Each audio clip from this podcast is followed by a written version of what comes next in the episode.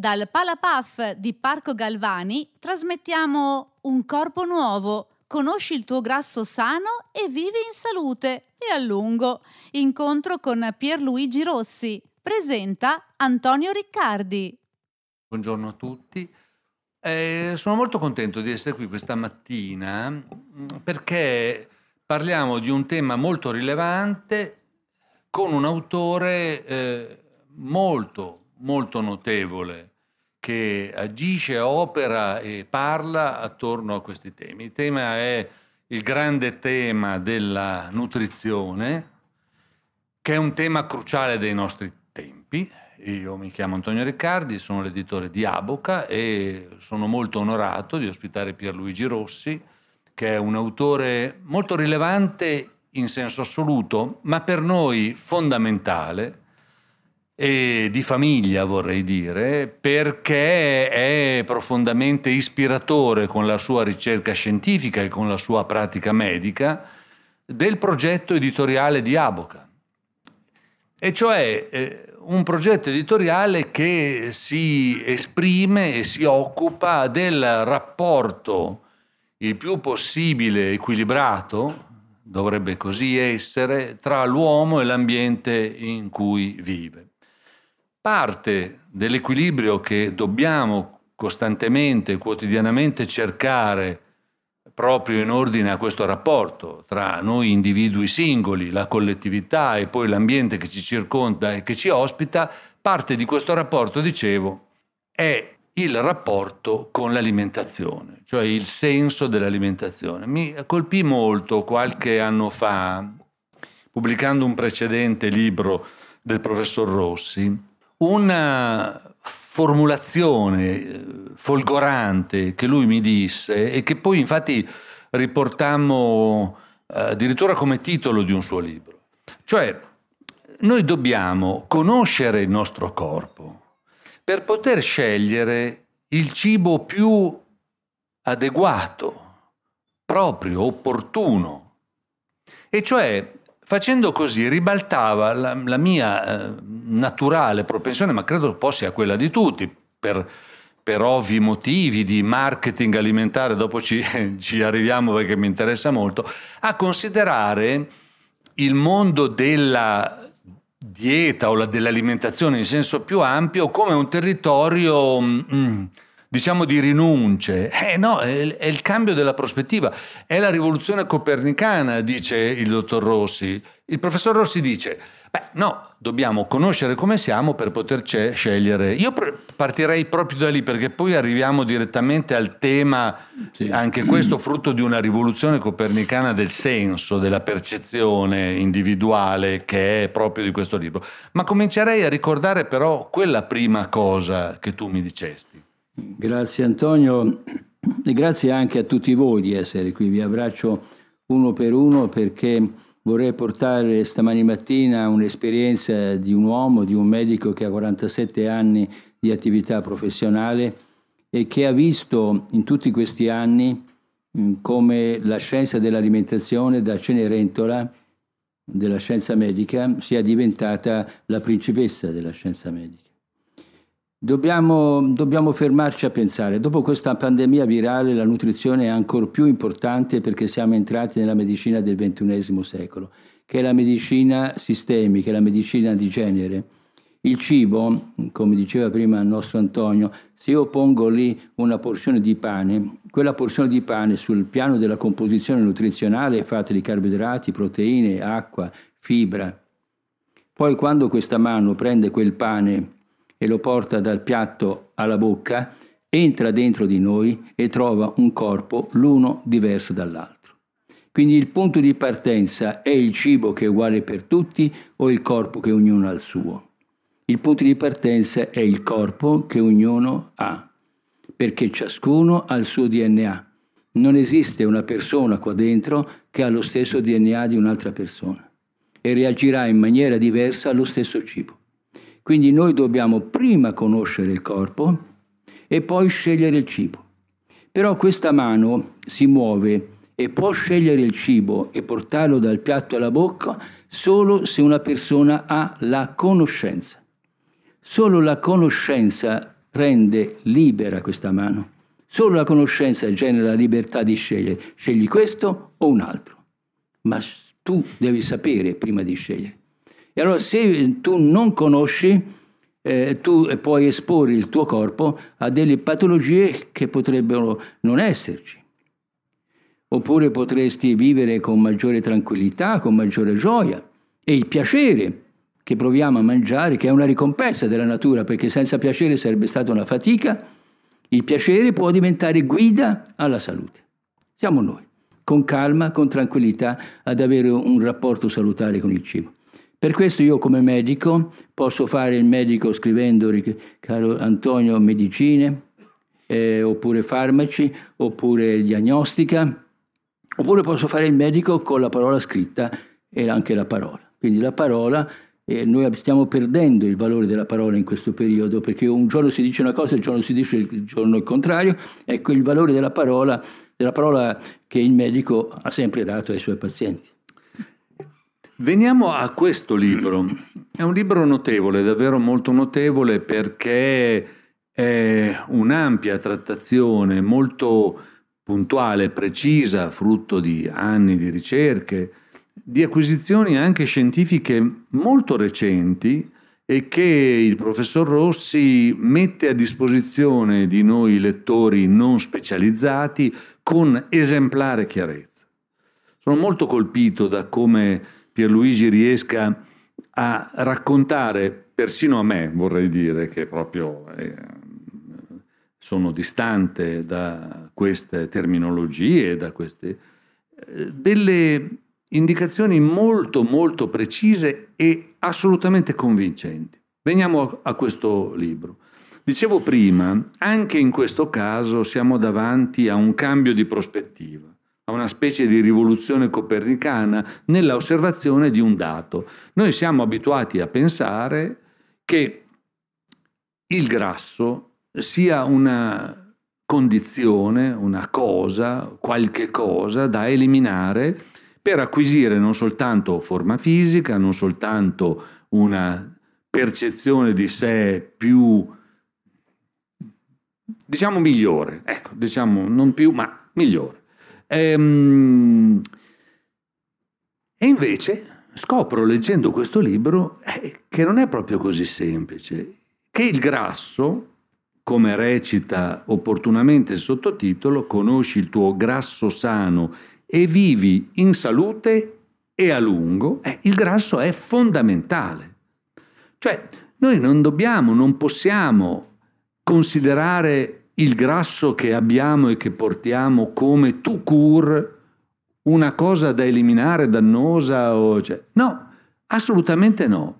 Non mi addentro oltre e lascio la parola al professor Rossi perché questo è stato veramente per me e per le altre persone che hanno già letto il libro un cambio di prospettiva molto notevole per Luigi. Sì, questo libro vuole essere un libro anche iconoclasta un libro che vuole distruggere immagini vuote, immagini basate sul gossip, sul chiacchiericcio e non sulla scienza.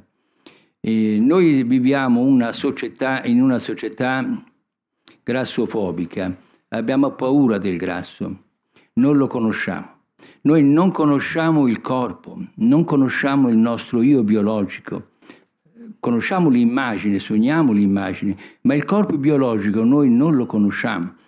E, e in questo periodo in cui eh, c'è un cambio di paradigma sostanziale nella scienza, per cui siamo entrati da una visione cartesiana eh, eh, verticale a una visione orizzontale, sistemica, è chiaro che dobbiamo guardare il corpo nella sua sistematicità, nella sua complessità. Ora il grasso è il più grande organo che abbiamo dentro il nostro organismo, il più grande organo questo, questo organo dove è localizzato. Per poter gestire il fluo grasso, sia in positivo che in negativo, lo devi conoscere, altrimenti non lo puoi governare. Ed è per questo che ho scritto il libro, e l'ho scritto dopo la pandemia. Anche perché voi sapete tutti quanti e sappiamo che purtroppo gran parte dei 130.000 morti eh, per, la, eh, per, la, Covid eh, erano obesi, ma una grande quantità di massa grassa, erano diabetici e avevano l'ipertensione arteriosa. Cioè il virus è uguale per tutti nell'ambiente, poi quando entra dentro il nostro organismo trova un corpo l'uno diverso dall'altro, proprio come il cibo. E qual era l'elemento che scatenava tutta questa tempesta citochinica? Erano le citochine che venivano prodotte dal tessuto grasso, che le citochine sono proteine infiammatorie, in particolare interleuchina 6, interleuchina 1 e TNF-alfa, che viene prodotto dal grasso infiammatorio. Il virus produce le stesse citochine che si sommavano alle citochine che avevano nelle persone e avevamo la tempesta citochinica. L'uomo, secondo le istituzioni, non mangia, però questa mano va guidata. E allora a questo punto dice qual è eh, la, l'argomento più dirompente, più iconoclasta? Parlare del grasso. Cioè tutto quello che hai paura, parlaci, conoscerlo. E solo la ragione e la conoscenza manda via la paura sia del virus che del grasso. E loro ho scritto questo. È il più grande organo del nostro organismo. E dove è localizzato eh, questo grasso? È localizzato per l'80% nel tessuto sottocutaneo, cioè al di sotto della cute. E la distribuzione del grasso sottocutaneo è diversa nell'uomo e nella donna. E anche qui sta emergendo sempre di più e emergerà sempre di più la medicina del XXI secolo, sistemica e medicina di genere. E questo contenitore, l'80% è il sottocutaneo, nella donna è gluteo femorale, nell'uomo eh, addominale. Il 20% è localizzato all'interno eh, della cavità addominale e negli organi distribuiti sullo, su tutto quanto l'organismo. Ma a che serve il grasso? Il grasso è il deposito dell'idrogeno, è il deposito cioè di quella molecola che ci consente di avere energia. Quindi il grasso è energia ed è stato un grande dono che la natura ci ha dato. Non guardiamo oggi la società dell'abbondanza alimentare, guardiamo quando c'era la povertà e la carestia. La natura ha privilegiato eh, il genere umano maschile e femminile con modi diversi anche del grasso, perché il grasso della donna ha un 30% in più del grasso, però è gluteo femorale, non crea problemi eh, eh, a livello eh, di danno della salute, perché la donna deve avere il grasso per poter portare avanti una gravidanza e un allattamento, tutto finalizzato, non è, nulla è lasciato a caso della natura, è che noi non abbiamo gli occhiali per vederla. Quindi il libro è come un portale degli occhiali. Cioè a questo punto io sono miope, vedo poco, ma se metto gli occhiali vi vedo. Però se io leggo questo libro è come prendere gli occhiali e vedere il corpo umano in maniera diversa. Leggere il corpo umano in maniera diversa, maschile e femminile. Ora il problema è il contenitore è il grasso che è distribuito in maniera diversa. Questo cambia, questa distribuzione del grasso, a seconda del genere, ma a seconda anche del, dell'età. Per cui la donna in età fertile, la bambina per esempio ha il menarca, la prima mestruazione, eh, quando raggiunge almeno 10-12 kg di massa grassa. Se non le raggiunge non ha la maturità sessuale. Non è l'età, è il peso, in particolare la massa grassa, che determina lo sviluppo puberale. Poi se la, la, la, dopo, dopo, la donna accumula in, posto, in certi luoghi, proprio per questa finalità, L'uomo può anche andare incontro a morte, eccetera, ma la donna no. E la natura ha privilegiato la donna, dandogli più grasso. Ma noi siamo d'accordo, infatti. Sì, esatto. E il problema è che la donna eh, vuole mettere il suo corpo dentro una gabbia estetica, che è creata dalla televisione, dalla stampa, dai media. Vuole stare dentro quella gabbia, ma è imposta. E allora questo scontro tra il desiderio di mettere il proprio corpo dentro quella gabbia senza grasso, la fobia del grasso, certo. e la natura dice guarda che così è sbagliato. E la natura, chi vince tra la cultura, la donna e anche l'uomo dentro la gabbia estetica? Questa è la cultura. La natura dice stai attento, conosci il tuo grasso, conoscilo, capisci. Chi è che vince tra la cultura e la natura? Vince sempre la natura. La natura è per la vita, la cultura è proprio talvolta per la necrofilia, per la, per la distruzione. Quindi c'è la necessità di conoscere. Solo la conoscenza genera la libertà di muovere questa mano nella scelta del cibo. E il grasso poi è, è, è fatto di adipociti, ci sono i contenitori. Quindi c'è il contenitore eh, c'è la, la massa eh, del grasso eh, che, che, si vede, che si, c'è il grasso visibile, il grasso invisibile, c'è il grasso. Poi ci sono, il grasso è fatto di cellule, le cellule si chiamano adipociti. Gli adipociti sono quindi i contenitori degli acidi grassi. Noi abbiamo 53 acidi grassi alimentari, cioè ogni giorno noi introduciamo almeno 53 acidi grassi con l'alimentazione. Questi acidi grassi, quando sono dentro l'intestino e arrivano nel sangue, vengono distribuiti tutti nella stessa maniera? Per esempio l'acido butirico, l'acido palmitico, l'acido, l'omega 3, vanno tutti in tutti gli adipociti? No. Pensate, dentro di noi c'è una regia. Nulla sfugge al nostro corpo di tutte le molecole che entrano dentro il nostro organismo. E se un acido grasso, che per esempio l'acido oleico, per fare un esempio, che è nell'olio extravergine d'oliva, va soprattutto nel tessuto sottocutaneo mentre l'acido palmitico che è concentra- concentrato soprattutto negli alimenti di origine animale, formaggi, salumi e carni grasse, va a finire nel grasso addominale e nel grasso viscerale. Eh, se basta fare questa distinzione, che voi capite che eh, la qualità degli acidi grassi che entri, entrano attraverso la nostra alimentazione condiziona la nostra salute, non solo la nostra immagine, la nostra salute, perché questi acidi grassi saturi a catena lunga, e qui è necessario anche acquisire conoscenze scientifiche, perché la biochimica è questo, noi siamo una grande formula vitale, non si può ragionare sempre caloria più, caloria meno, dobbiamo alzare l'orizzonte scientifico, quindi ho portato anche un po' di contributo scientifico. E questi acidi grassi eh, a catena lunga, l'acido palmitico, l'acido stearico, c'è un ampio capitolo che de- devi conoscere il grasso di che è fatto? È fatto di questi acidi. Questi acidi sono 53. Chi, chi più, chi meno entrano nel nostro organismo. Secondo la qualità degli, degli acidi grassi che, che noi introduciamo, questi vengono localizzati in una zona anatomica, altri in un'altra zona anatomica. Più eh, poi questi acidi grassi che vanno a fare il, il, tessuto adiposo e quindi offrono l'energia, l'idrogeno per fare l'energia, e qui potremmo parlare anche che non siamo caldaie, e quindi dentro il nostro corpo non esistono le calorie, dentro noi siamo macchine a idrogeno, cioè l'incontro è tra l'idrogeno e l'ossigeno. Noi viviamo in questo momento perché c'è l'idrogeno che viene dal tessuto adiposo e, e l'ossigeno che viene dalla respirazione. L'ossigeno è il principale nutriente, dopo due minuti senza ossigeno si muore, ma l'ossigeno non c'è sulla tavola nell'ambiente e quindi la necessità di fare attività aerobica e capire l'importanza dell'ossigeno. Quindi l'incontro tra l'idrogeno e l'ossigeno dà l'ATP nei mitocondri. I mitocondri vengono eh, don- dalla mamma, la mamma trasmette i mitocondri al figlio, noi uomini non possiamo trasmettere i mitocondri ai nostri figli. Cioè tutto questo mondo bellissimo che sta dentro di, ne- di noi lo vogliamo conoscere. Lo vogliamo vedere come funziona. Perché noi cominciamo a vivere? Perché noi abbiamo l'energia? Da dove viene questa energia? Pensate, l'idrogeno che è dentro di noi e che nel nostro grasso è lo stesso idrogeno che c'è nel Sole che si trasforma in elio e dà l'energia. Dentro il nostro corpo c'è l'universo. Vogliamo conoscerlo.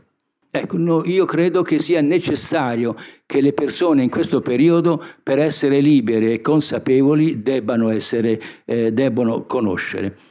Questi acidi grassi saturi, che vengono prevalentemente da animali eh, allevati in maniera intensiva e stabulati, questi acidi grassi saturi a catena lunga entrano non solo nel grasso, ma entrano sulla membrana di tutte le nostre cellule, entrano nella costituzione delle nostre cellule. E se noi abbiamo una grande quantità di acido palmitico e va sulle pareti dei fosfolipidi delle membrane cellulari, le nostre membrane cellulari saltano, saltano, non sono più efficaci.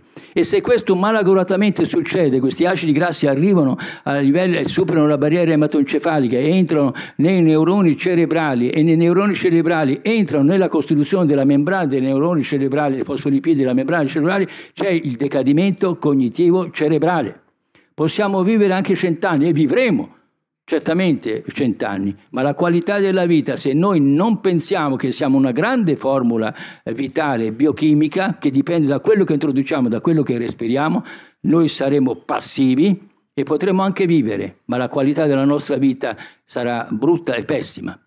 Quindi questo, questo libro ha la funzione, credetemi, di, di portare eh, conoscenza scientifica qualificata sulla base delle più recenti ricerche scientifiche.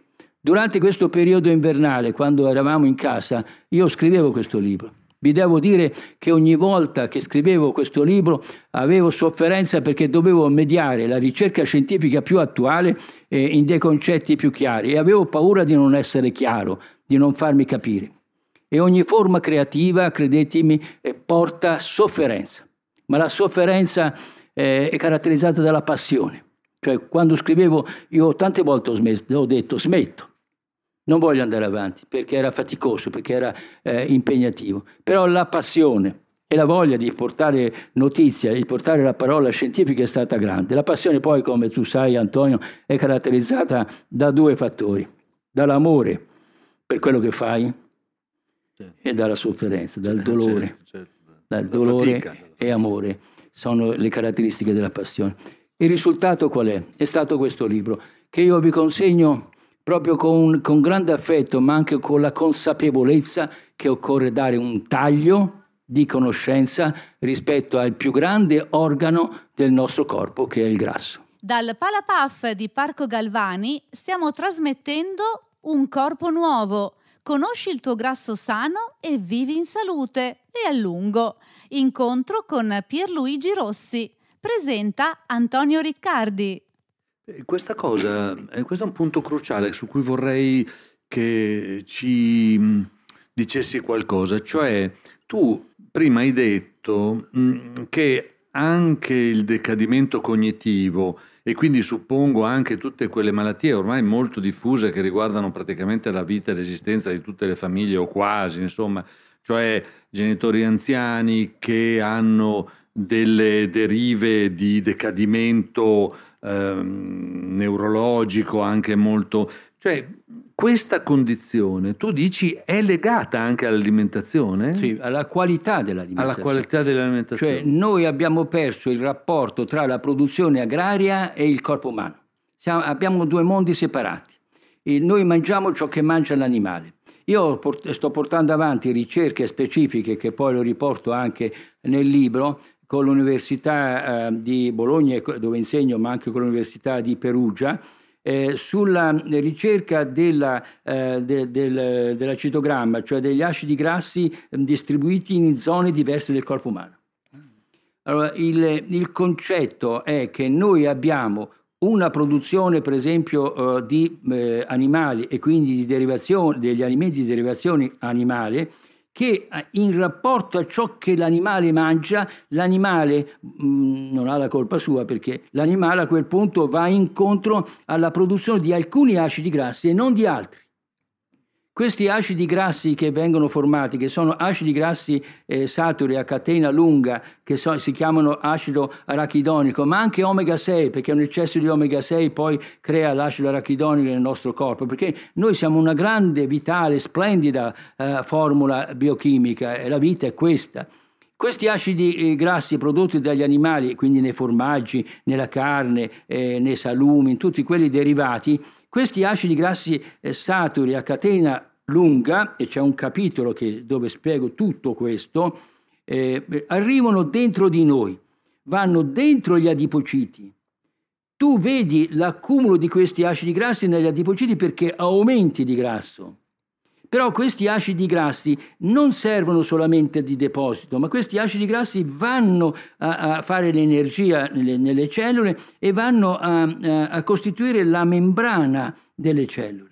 Nella membrana delle cellule c'è una molecola, si chiamano fosfolipidi. Questi acidi grassi saturi entrano eh, dentro i fosfolipidi e se noi abbiamo un eccesso di acidi grassi saturi che entrano dentro questi fosfolipidi, la membrana cellulare salta tanto per essere chiari, porta a un decadimento cognitivo cerebrale se interessa il neurone esatto. cerebrale, ma altrimenti va su altre cellule e produce uno stato di insulinoresistenza. Lo stato di insulinoresistenza è alla base dell'epidemia del diabete.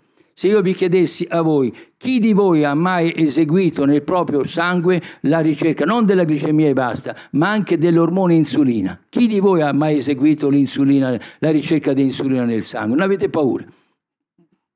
Vedo laggiù una signora, due, tre.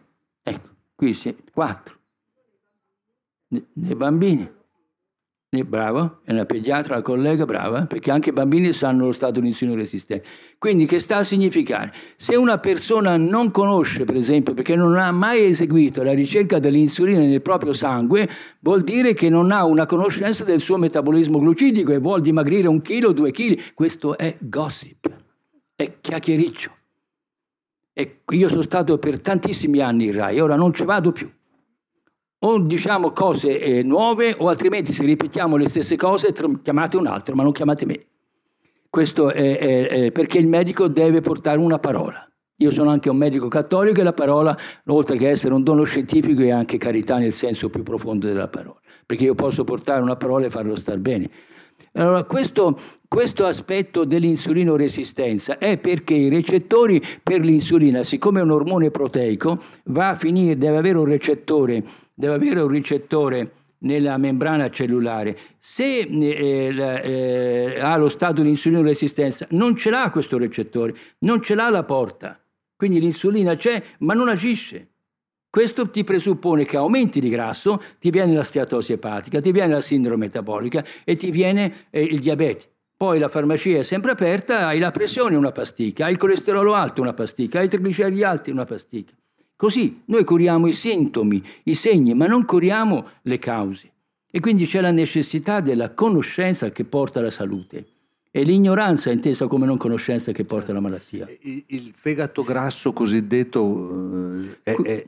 Questo è un grasso etopico, perché voi eh, sapete che esiste un viaggio. Io mangio per esempio un, un cibo che, che contiene grasso. Ecco, questo grasso dove va a finire? Va a finire nello stomaco.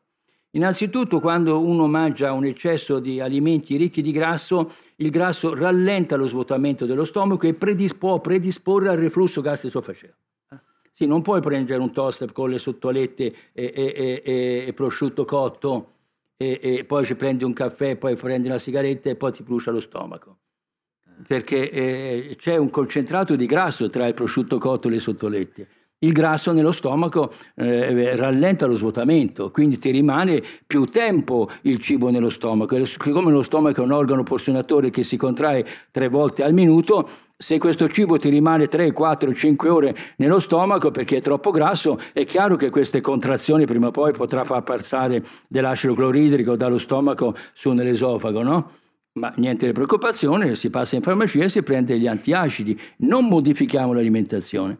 Allora questo grasso entra dentro lo stomaco, e, e, e abbiamo detto, poi va giù nell'intestino, viene assorbito, va a finire nel sangue e il sangue lo porta agli adipociti. Gli adipociti sono le cellule che contengono il grasso di deposito, stanno là depositi che noi vediamo, l'80% sottocutaneo e il 20% eh, viscerale. Poi quando eh, hai mangiato una dose eccessiva di grasso, questo grasso non può essere più eh, collocato nel sottocute, nel sottocutaneo. E allora comincia un'operazione, va ad accumularsi dentro la cavità addominale a contatto con le anse che si chiama grasso viscerale. Quando hai superato una soglia, cioè una soglia personale, eh, superi quella soglia, il grasso che sta dentro l'addome non può essere più accumulato. E allora scatta il cosiddetto grasso ectobico, che voi sapete dalla parola greca ectobos, fuori posto. La domanda eh, di Antonio, il grasso del fegato. Ecco, il grasso del fegato si chiama steatosi epatica, è un grasso ectobico, è un grasso che non ci deve stare, che non ci deve stare.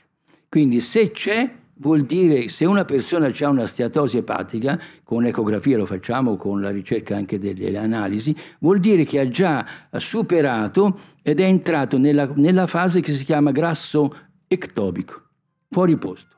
Ma questo grasso ectobico a quel punto si colloca dentro i muscoli. Per esempio, un, un, faccio un esempio così sono più concreto. Vedete, io sono uh, seduto in questo momento, mi alzo e mi abbasso mi alzo e mi abbasso. Nell'alzarmi mi appoggio alla sedia? No. Allora guardate le persone, fatelo anche voi questo esercizio. Se dopo 4-5 esercitazioni dovete alzarvi in questa maniera, appoggiandosi sulla, eh, sulle braccioli delle, delle, della sedia, vuol dire che avete qua una riduzione del muscolo e avete un deposito di grasso nei muscoli che si chiama steatosi muscolare. E questo o, o, lo si fa per tempo o altrimenti è progressivo e si va verso la, la sarcopenia, cioè la riduzione del muscolo. Un'altra causa di, di grasso etopico eh, è anche nella, nel midollo osseo. Voi sapete che i due organi primari del, del, sistema immunitario, cioè si parla tanto del sistema immunitario, questo sistema immunitario da dove parte? I due organi primari del sistema immunitario sono il midollo osseo, che, che è il tessuto molle che sta dentro le nostre ossa lunghe del delle gambe e del braccio. Il tessuto, il midollo osseo eh, produce le, le, le, le, globuli bianchi, i linfociti, i globuli rossi, le piastrine e tante altre cellule immunitarie.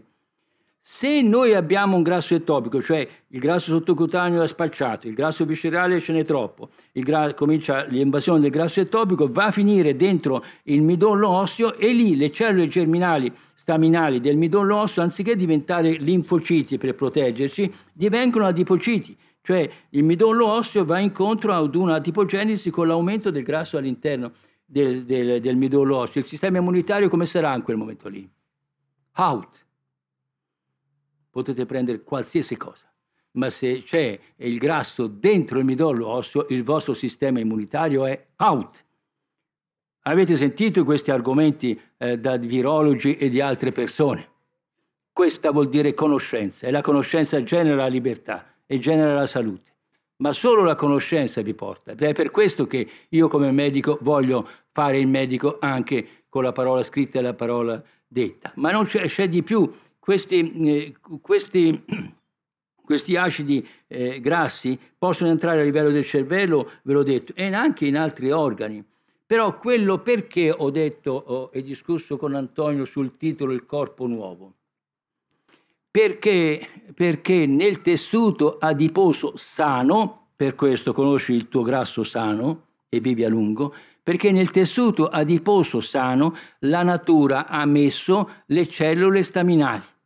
Le cellule staminali sono le cellule madri di altre cellule. In un milligrammo, in un milligrammo di tessuto adiposo ci sono 4.500-5.000 cellule staminali. In un milligrammo del midollo osseo ci sono 500 milligrammi. Voi capite che se noi eh, possiamo rinnovarci, per non morire noi dobbiamo rinnovarci ogni giorno. Noi pensiamo che siamo miliardi e miliardi di cellule organizzati in, in, in organi, in sistemi, eh, in apparati, che, che, che, che noi, il nostro organismo è questo. Queste cellule muoiono, ne muore circa 70-80 miliardi di cellule al giorno. Si devono riformare e per poterle riformare devono partire da un organo. Ecco, il tessuto adiposo genera le cellule staminali. Per questo che possiamo avere un corpo sano e un corpo nuovo. Se non hai un grasso sano, ma un grasso infiammato, perché ci sono questi adipociti che sono ipertrofici, ipostici, perché c'è poco ossigeno nel tessuto adiposo, per cui noi abbiamo un grasso trascurato che non conosciamo, il tessuto adiposo non dà le cellule staminali. E l'organismo come fa? Decade decade. Questo è, è quello che abbiamo davanti a noi. Se non conosci, tutte queste reazioni biochimiche e fisiologiche avvengono lo stesso. Tu puoi vivere a lungo perché c'è il sistema sanitario, perché la, la medicina e la chirurgia ti aiuta a vivere, ti arriverà a, a 100 anni. Come ci arrivi? Se te da una seggiola non, non hai la forza di alzarti in piedi e di stare in piedi, eh, la tua vita è compromessa non è bella.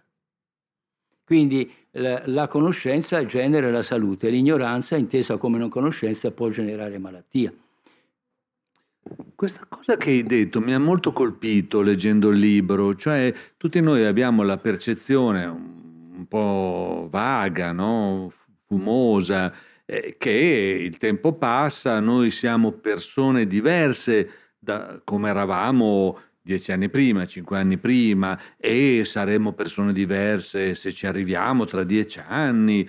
Ehm, tutto lo percepiamo, questa cosa la percepiamo eh, attribuendola alla memoria del nostro vissuto, ai nostri fatti. Qui invece ho trovato la base scientifica di questa cosa, cioè dice eh, Pierluigi, noi perdiamo miliardi di cellule al giorno e quindi rinnoviamo il nostro corpo che nell'arco di X tempo sarà profondamente diverso. Ecco la base scientifica di una percezione che noi per via naturale, in modo impreciso, abbiamo, che la letteratura ci ha raccontato in modi meravigliosi, eccetera. Però, ecco, la base scientifica, questa cosa, eh, leggendo i libri di Pierluigi Rossi, mi ha sempre molto colpito. Cioè, attenzione, noi siamo abituati a considerare le cose in questo modo, ma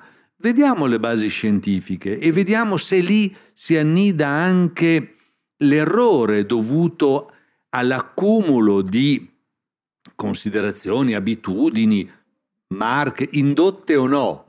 Quindi il marketing eh, alimentare di cui parla Pierluigi è proprio questo, cioè un'abitudine commerciale, diciamo così, a considerare la nostra vita in un certo modo fuori da una base scientifica oggettiva. Sì. Questo mi ha sempre molto colpito. Sì. Cioè io ho 73 anni, come tutti voi. Quali sono le cellule più vecchie che sono dentro il nostro organismo? Quali sono? Sono i neuroni del cervello, ma non del cervello cranico, perché questo, dobbiamo anche questo superare Cartesio. Siamo quattro, anni, quattro secoli prigionieri della visione cartesiana, riduzionistica e meccanicistica il cervello è diffuso, non c'è solamente neuroni su nel cervello cranico, ma i neuroni sono distribuiti su tutto quanto l'organismo. E non dite che l'intestino è il secondo cervello perché nel corpo umano non esiste un organo primo e un secondo, nel corpo umano tutti gli organi sono importanti. Allora vi dicevo che le cellule più vecchie che abbiamo dentro di noi, caro Antonio, sono le cellule eh, che, dei neuroni che sono dentro di noi. Tutto l'altro involucro, tutto l'altro involucro cambia è cambiato e continuerà a cambiare.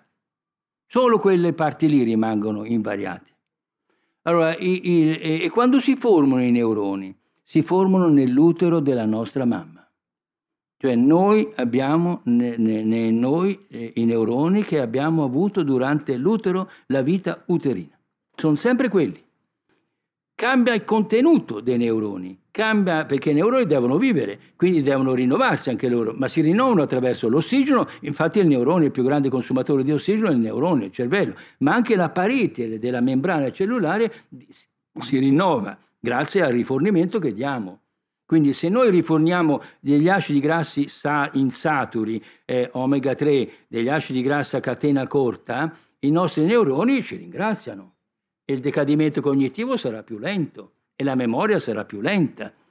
Voi capite che la memoria, per esempio, è, è, memoria sono, i ricordi sono proteine, i nostri neuroni, le, le, le proteine vengono eh, prodotte e, e, e, rimangono. Se voi ricorderete questa eh, giornata passata insieme, questa mattinata passata insieme, è perché nei, no, nei nostri neuroni si è formata una proteina di questa mattina ma la proteina è fatta di aminoacidi, gli aminoacidi devono arrivare da, da, da quello che mangiamo. Però la, la, la, proteina, la sintesi proteica dentro i neuroni è regolamentata dalla insulina. L'insulina stessa che viene prodotta dal cervello, non quell'insulina che gira, ma quella che, l'insulina che è prodotta dal cervello. Ma se c'è uno stato di insulina resistenza nel cervello, la memoria decade, decade, specialmente la memoria breve la memoria breve a quello che lì per lì, dopo non ricordi, dopo un'ora non ricordi, decade perché non si è formata la proteina. Allora, eh, questa, questa dinamicità, questa straordinaria bellezza, perché noi non siamo nati a caso, lo stesso cervello che è fatto di materia produce un qualche cosa che trascende la materia, che è lo spirito, la poesia, l'arte, l'amore, eh, la musica. Eh, questo è, è, è, spiritualità, quindi la spiritualità nasce dalla nostra eh, biologia, perché il cervello è in grado di trascendere la materia di cui esso stesso è fatto. Ci apre, ci apre un mondo enorme, è suggestivo, è banale non conoscere il proprio corpo. Io lo chiamo gossip, ma è banale che le istituzioni, che la televisione, che i media non trasmettano davvero il livello scientifico a cui la ricerca scientifica è arrivata. Questo, noi è, è, è, non, nulla è fermo dentro di noi, nulla è statico. Pensate alle miliardi e miliardi di reazioni biochimiche che abbiamo in questo momento in tutti noi che ci consentono di sentire le mie parole, di vedere, di vivere. Abbiamo miliardi di reazioni biochimiche, non le conosciamo, però sono dentro di noi. E queste reazioni biochimiche come avvengono? Avvengono grazie a ciò che questa mano porta dal piatto alla bocca. Ogni volta che noi mangiamo il nostro sangue cambia la sua composizione in rapporto a ciò che mangia e che abbiamo mangiato, agli alimenti che abbiamo mangiato. Quindi c'è la necessità di conoscere questo atto fondamentale che è il cibo. Mangiare è pensare. Mangiare è anche una scelta ambientale, per cui noi possiamo vedere questo modello di, di coltivazione agraria intensiva ed estensiva, che è finalizzata alla resa, ma non è più in funzione del corpo umano, perché abbiamo detto la perdita del controllo della produzione tra la produzione agraria e il corpo umano. Io sto facendo delle ricerche, come tu sai, eh, su animali allevati in un modo certo. e animali grass feed. Certo cioè animali bovini, tipo eh, eh, gli anim- eh, suini e bovini allevati solo a, a, a, a, erba e fieno. E vi, vi, vi, vi, sono qui a testimoniarvi e chi lo vuole sono pronto a darvi tutte le, le ricerche che ho fatto all'Università di Perugia. Guardate, è una carne completamente diversa nella sua composizione e fino a che le persone saranno eh, trastullate nel calcolo delle calorie giornaliere, che non esistono dentro il mio corpo, la persona non è libera. La persona non è libera, ma è manovrabile, è manipolabile. Per esempio, faccio un esempio. Come si chiama lei? Sandra. E lei? Piero. Allora, a Piero e a Sandra gli diamo due, due alimenti a Sandra gli facciamo mangiare un bel piatto di pasta asciutta e a Piero gli facciamo un piatto di formaggio. Entrambi nella stessa quantità mangiano circa 400 calorie secondo le tabelle.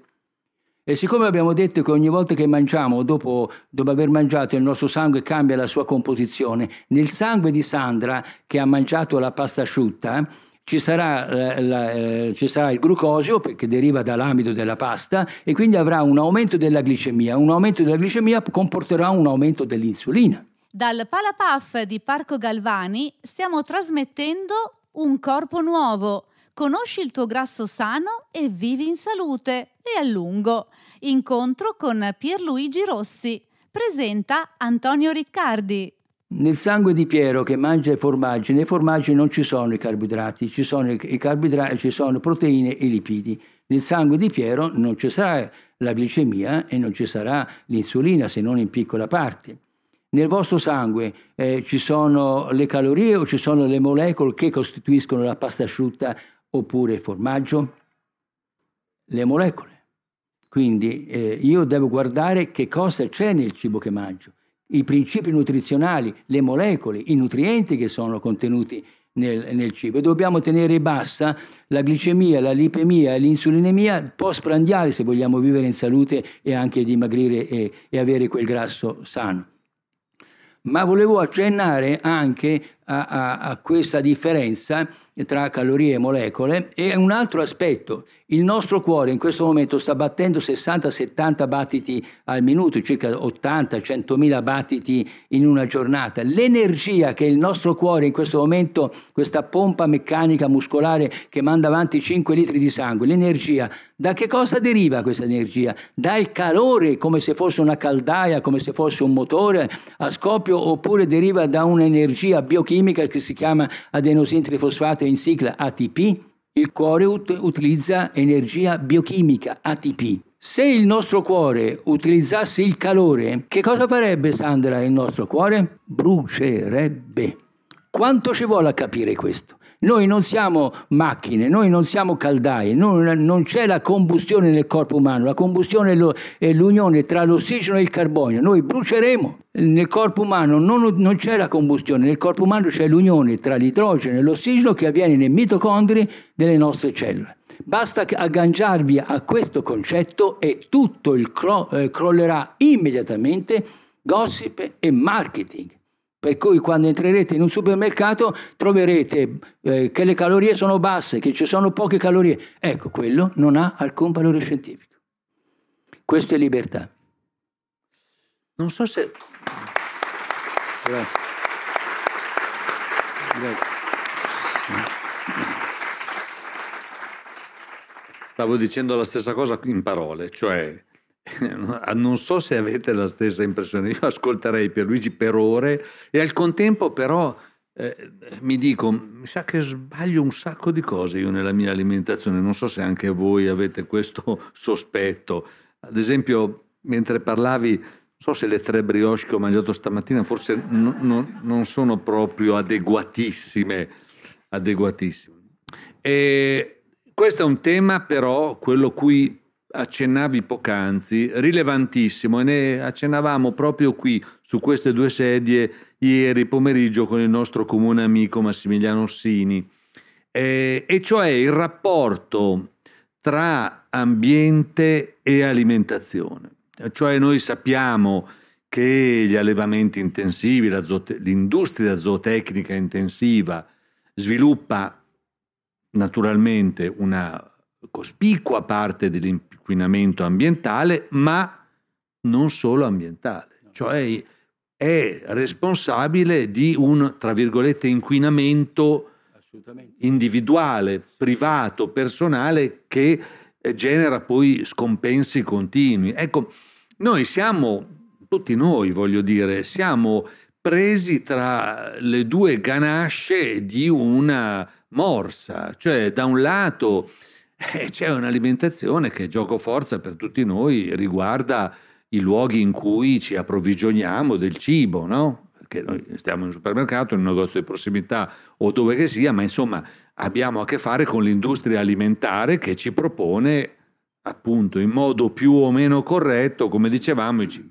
E dall'altra parte la giusta indicazione che tu ci dai, attenzione, conoscenza è libertà e salute.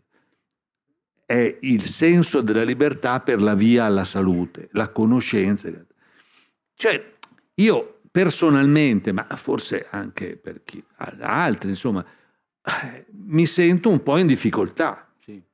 Beh, vedi, vedi eh, noi dobbiamo, eh, chiaramente c'è una dissociazione tra la produzione agroalimentare eh, di allevamento e il corpo umano eh, cosa che noi dovremmo recuperare anche in termini economici, perché oggi noi dobbiamo puntare sulla qualità.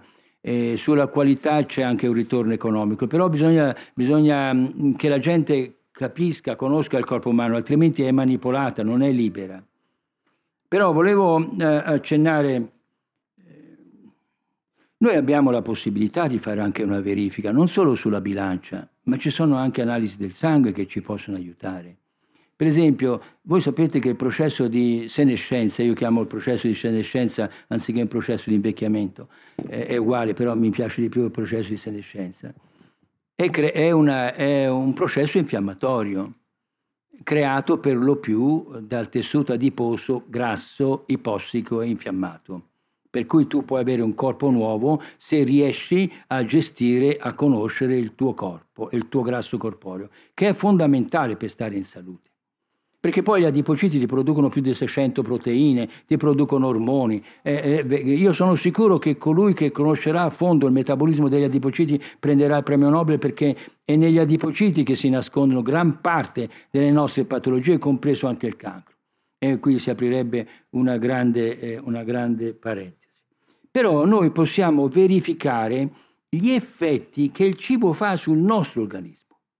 Non siamo completamente liberi di scegliere il cibo, sì, possiamo scegliere, però non, non possediamo la filiera del cibo e quindi esatto. possiamo uh, essere ingannati dal cibo stesso. Però noi possiamo andare a vedere gli effetti che il cibo fa sul nostro organismo. Per esempio la proteina C reattiva, questo esame l'avete eseguito, chi è che ha fatto la proteina C reattiva nel suo sangue?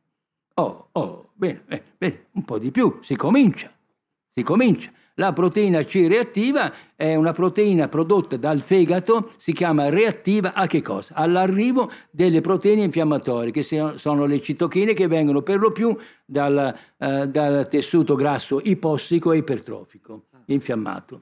Quindi se una, prote- se una persona ha una proteina C reattiva sopra a 0,5 mg per 100 ml si deve preoccupare, si trova in uno stato infiammatorio e lo stato infiammatorio fa invecchiare fa degenerare.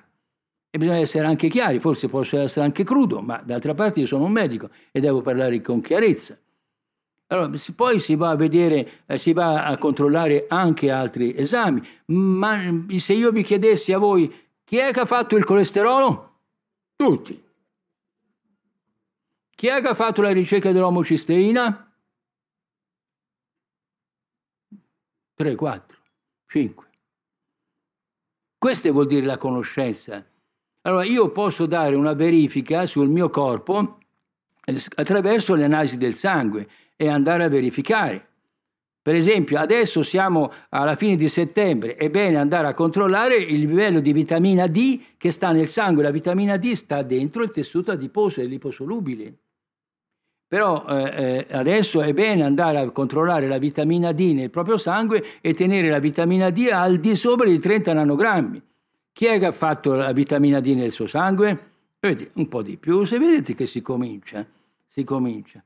Eh, eh, qualcuno ha mai eseguito un indicatore che si chiama insulino resistenza, che si chiama indicatore OMA? Avete mai sentito questo concetto qui, indicatore OM? Come faccio io a sapere se sono in uno stato di insulino resistenza? L'insulino resistenza predispone alla sindrome metabolica e a un processo infiammatorio, a un invecchiamento, a una degenerazione complessiva del corpo umano, compreso anche il decadimento cognitivo cerebrale.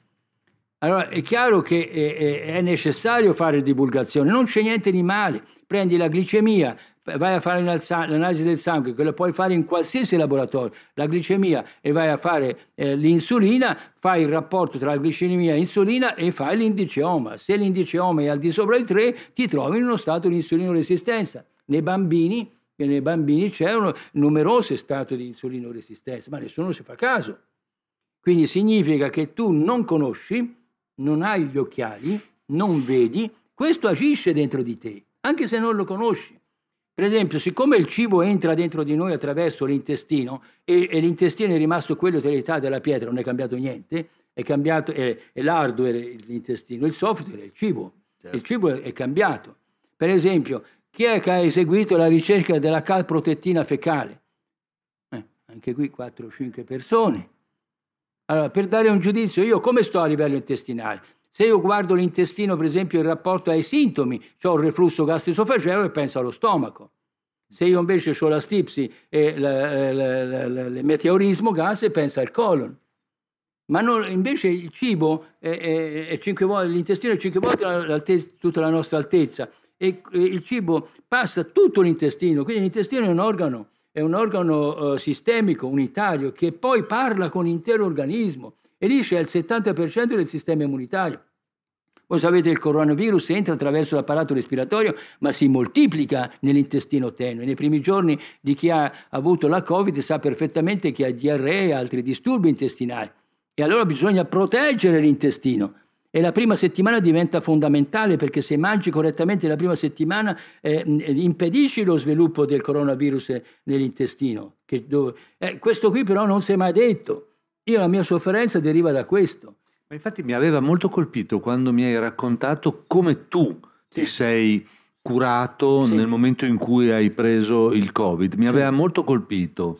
Perché, anzi, ti, ti prego di, di, di, raccontarla questa cosa. Io ho preso la Covid, io, la Covid è femminile, eh, la, eh, il coronavirus è maschile.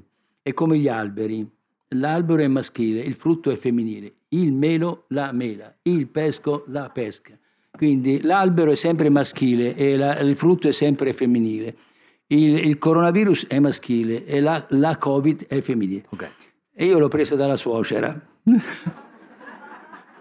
Troppo facile qui una battuta, è troppo facile. Eh, lo so, eh, mia moglie Tiziana è andata dalla sua mamma che abitava vicino al lago Trasimeno, non stava bene e io ero a Roma e mi telefonò, dice che facciamo? Portala a casa, e se non sta bene vediamo.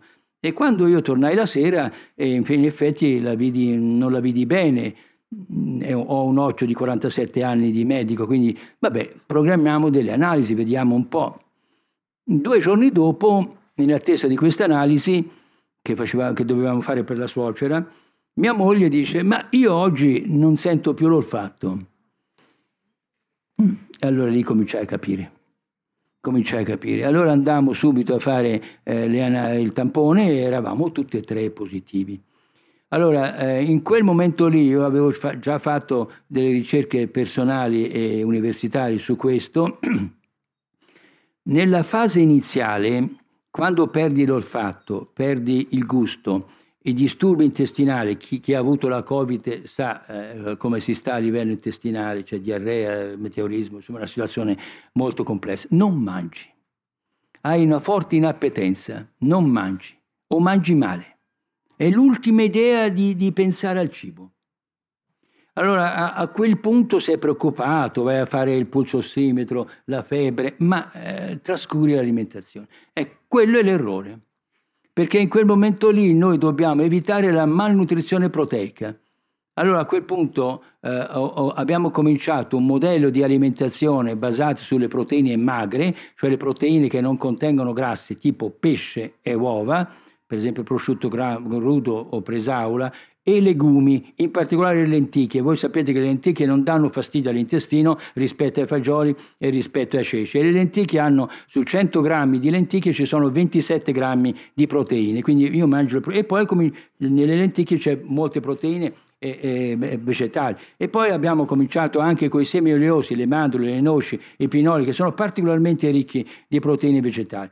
Poi abbiamo sospeso completamente tutti gli alimenti contenenti eh, glutine, contenenti glucosio e stamina per proteggere l'intestino. Abbiamo aumentato la fibra alimentare idrosolubile, abbiamo fatto l'integrazione con la vitamina D e poi abbiamo fatto l'integrazione, però quella naturale, la vitamina C.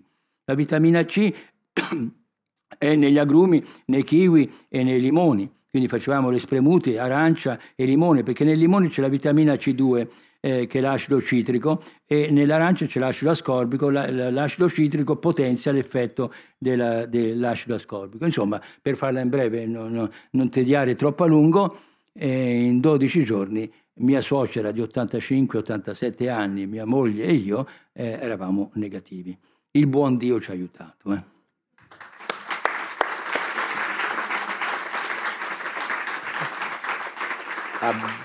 Bene, abbiamo raggiunto la nostra quota, ore 12.58, forse c'è, se possiamo prendere qualche minuto, qualche curiosità, qualche domanda, qualche suggestione eh, da rivolgere a Pierluigi Rossi.